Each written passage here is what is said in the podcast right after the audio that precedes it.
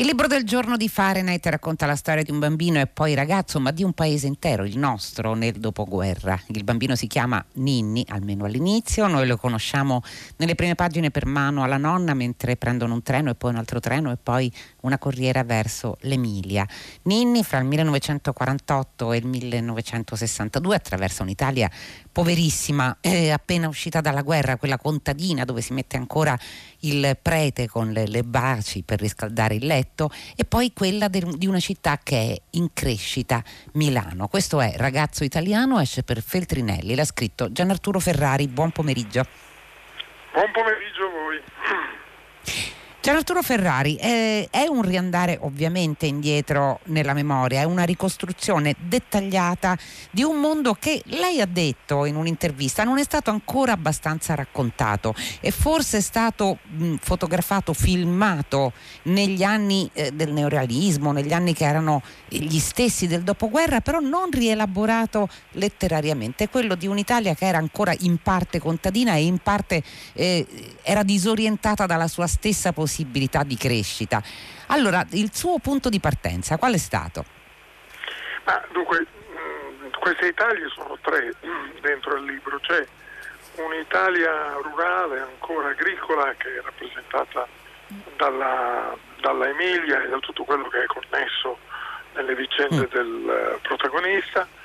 Eh, poi c'è l'Italia, diciamo così, della, ancora della prima rivoluzione industriale, che è l'Italia di questo borgo del nord della, Lombard- della Lombardia, eh, in cui c'è tutta la ferocia della rivoluzione industriale, la cattiveria, i rapporti umani durissimi, e poi c'è invece l'Italia aperta, generosa di Milano, che è sì una città industriale, ma principalmente una città aperta, commerciale, eh, proiettata verso, verso il futuro.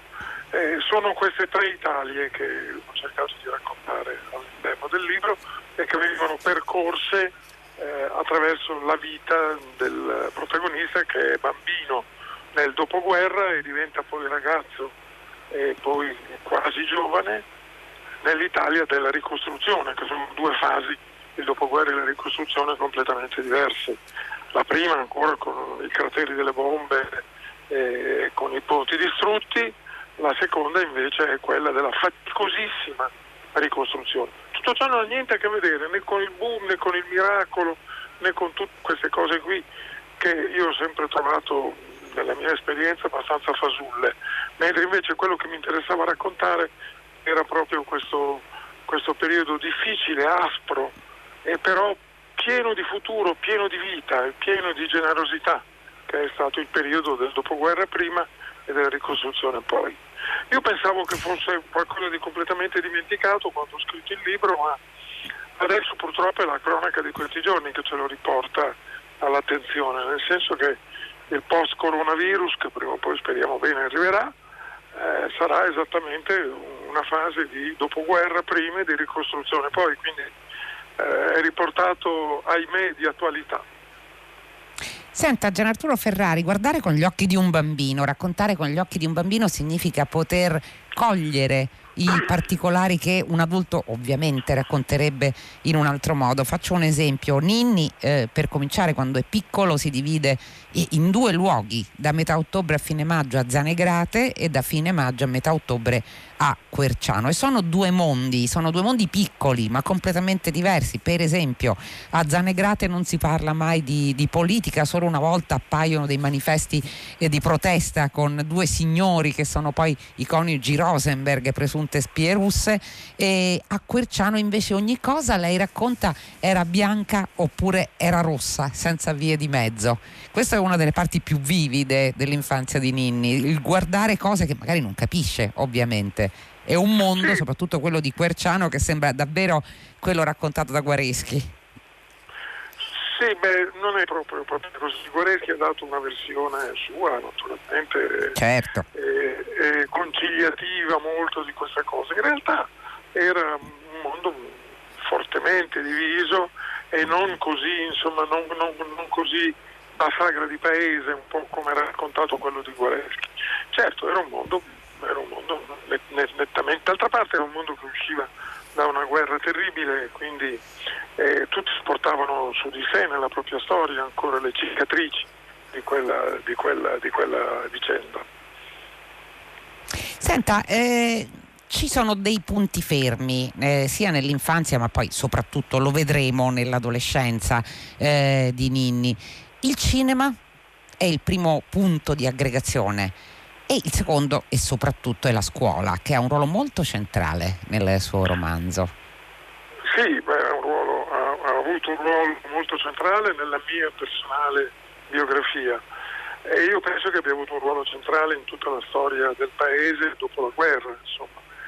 La scuola è, io sono in grande debito nei confronti della scuola pubblica italiana, non, ho, non sono in credito, e tendenzialmente sono molto, molto disposto a, a, a darle buone mol, molte cose, perché con me la scuola italiana è stata generosissima, quasi tutto quello che poi io ho potuto fare nel corso della mia vita lo devo lo devo alla scuola. Non che tutto fosse un paradiso, tutto buonissimo, eh.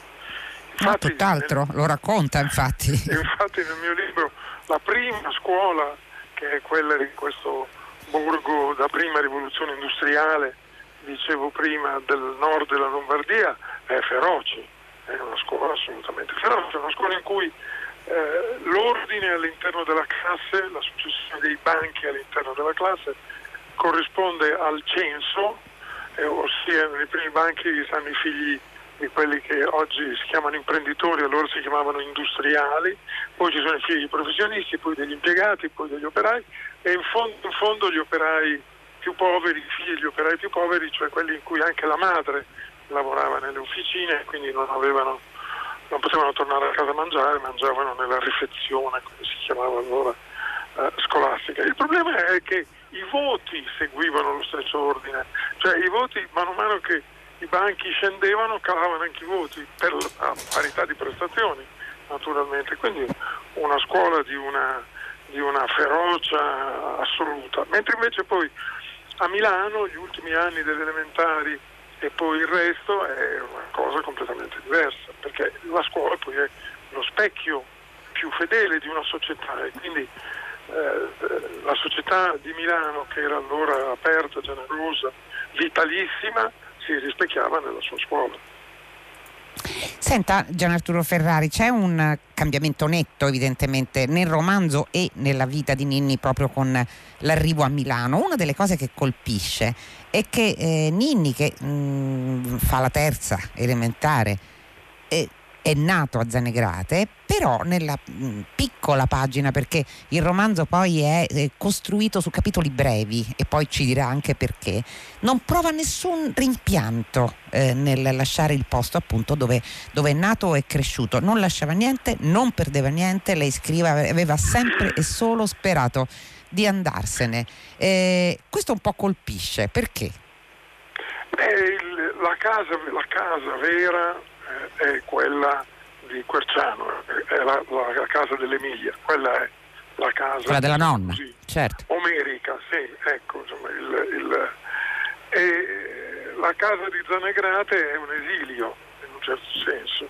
Quella di Milano poi diventerà un elemento abbastanza indifferente rispetto all'insieme della, della, della città, ma la casa nel senso proprio dell'origine, il luogo di origine è quell'altra, è quella, è quella mediana.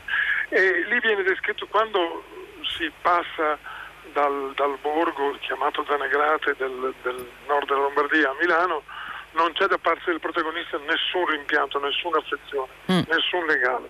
Non rimane, non rimangono che, non rimane che un'eredità di ricordi non particolarmente piacevoli, bisogna dire.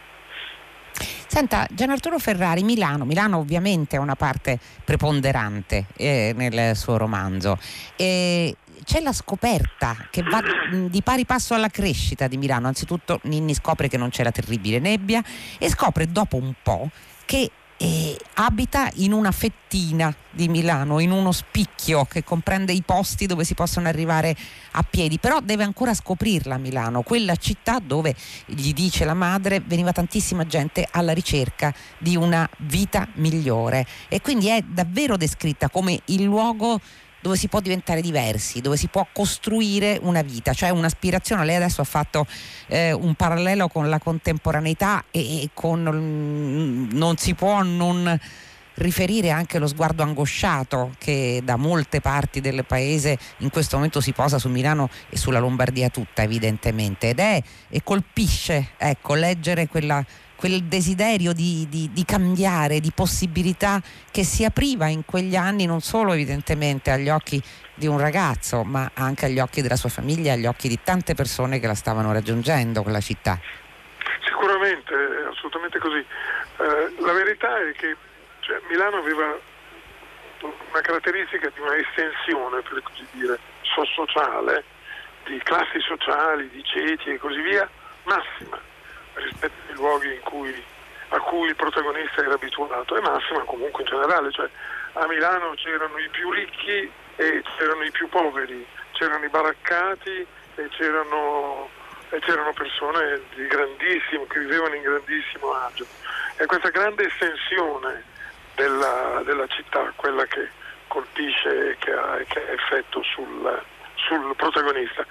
Eh, dopodiché sì, certo, è, è vero soprattutto il fatto che la, la Milano di oggi, che si stava faticosamente, ma insomma riavviando a tornare ad essere quella lì, eh, oggi purtroppo la storia del coronavirus, per adesso vediamo solo l'aspetto, diciamo, tragico, drammatico di questa cosa, ma le conseguenze più sorde le vedremo più avanti, e io temo per un, per un lungo tempo.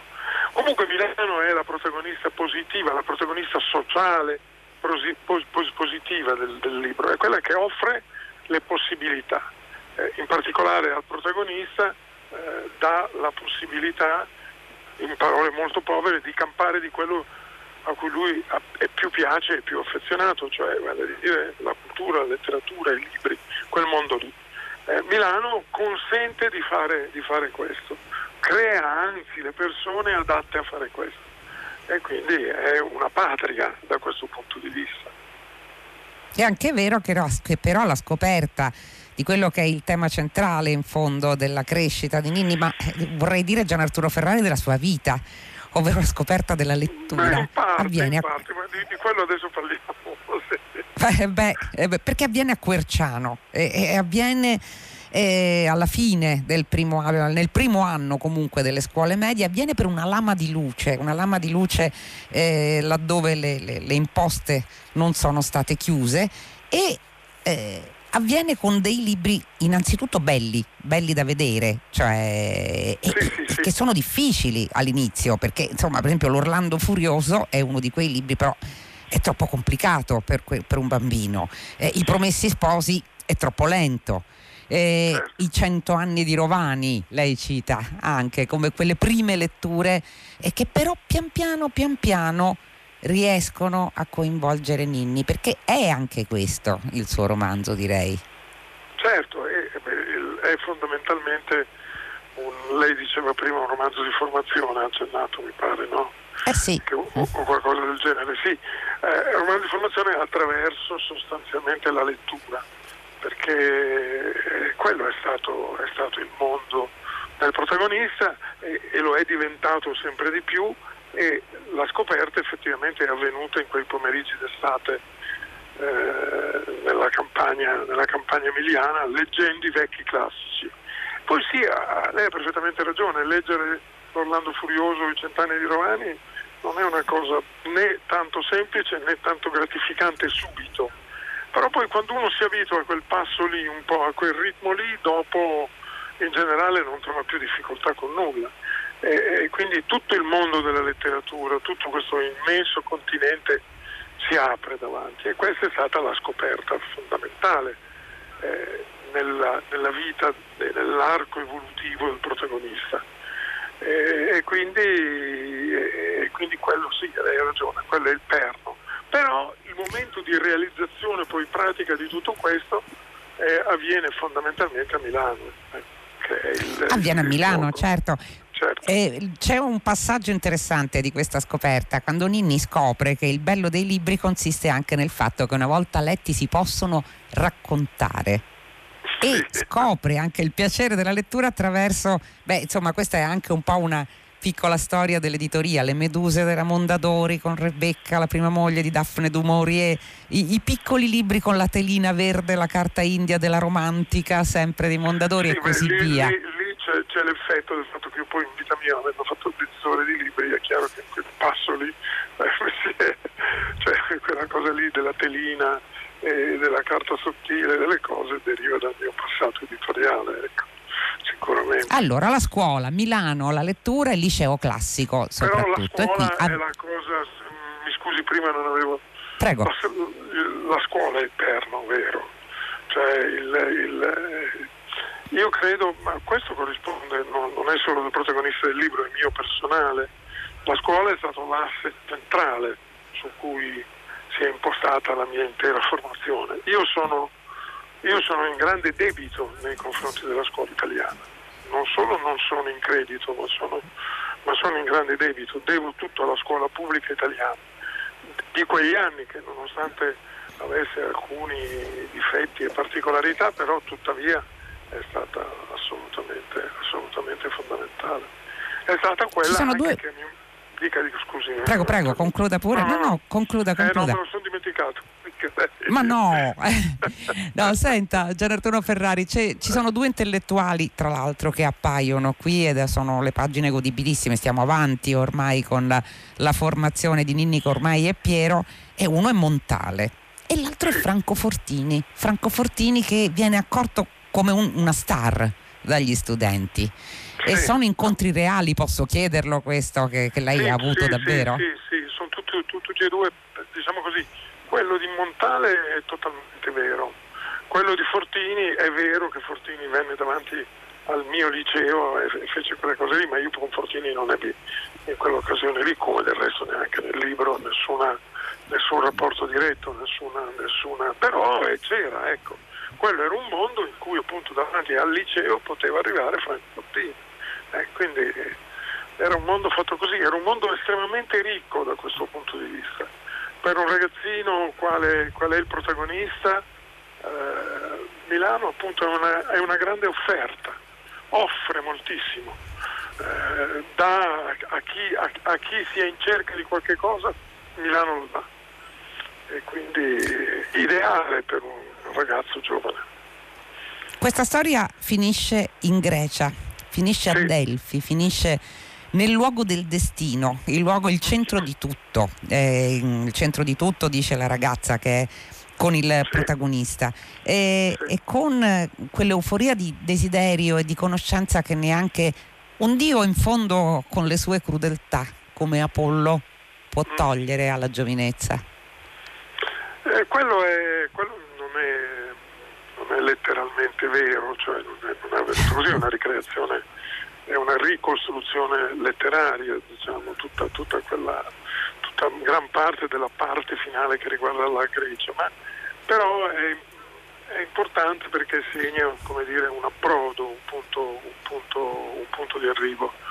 E alcune cose sono vere, per esempio questa Grecia eh, in bilico ancora tra una Grecia molto arcaica e la Grecia che io chiamo Dionassis, quello è vero. Sì. Eh, eh, eh, però invece la vicenda, vicenda sentimentale e così via, insomma, no, eh, ma questo non ha, non ha ma non volevo saperlo nella logica, Ferrari. Libro, nella, logica, nella logica del libro è il, il, il punto di saldatura tra l'esperienza più personale, più interiore, più intima e eh, invece la formazione culturale, la, la crescita la crescita culturale.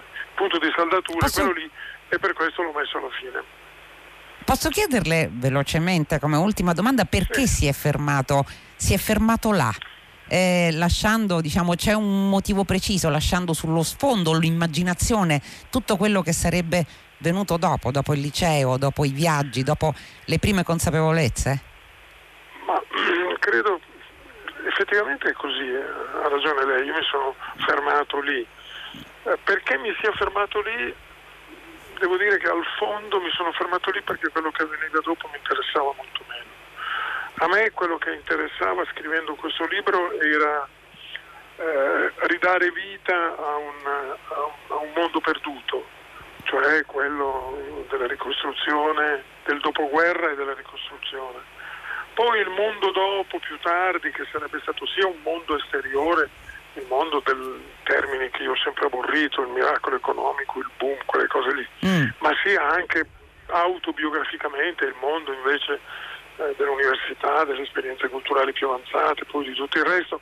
Quello mi interessava meno, quello è un'esperienza individuale, mentre invece a me quello che interessava era la coincidenza tra, una, tra un vissuto individuale e una vicenda invece eh, storica e sociale di un paese. Complessiva. complessiva, questo mi interessava, quella saldatura lì in un momento in generale, generalmente misconosciuto. Perché grazie. Eh. Della... Com'è? Scusi? Eh, dico, la stavo ringraziando perché la sigla ah. ci ricorda che ahimè dobbiamo chiudere. Gian Arturo Ferrari, comunque è stato chiarissimo e la ringrazio molto. Prego, Gian Arturo Ferrari, ragazzi... Eh, grazie. Gian Arturo Ferrari, Ragazzo Italiano, Feltrinelli, libro del giorno di Fahrenheit. Fahrenheit che si chiude con i saluti della redazione: Giosuè Calaciura, Michele De Mieri, Lea Gemmato, Clementina Palladini, Daniela Pirastu, Laura Zanacchi, Benedetta Nibali in regia, Susanna Tartaro che cura il programma, Francesco Lanza alla console. Linea Paola De Angelis per sei gradi. A domani da Loredana Lipperini.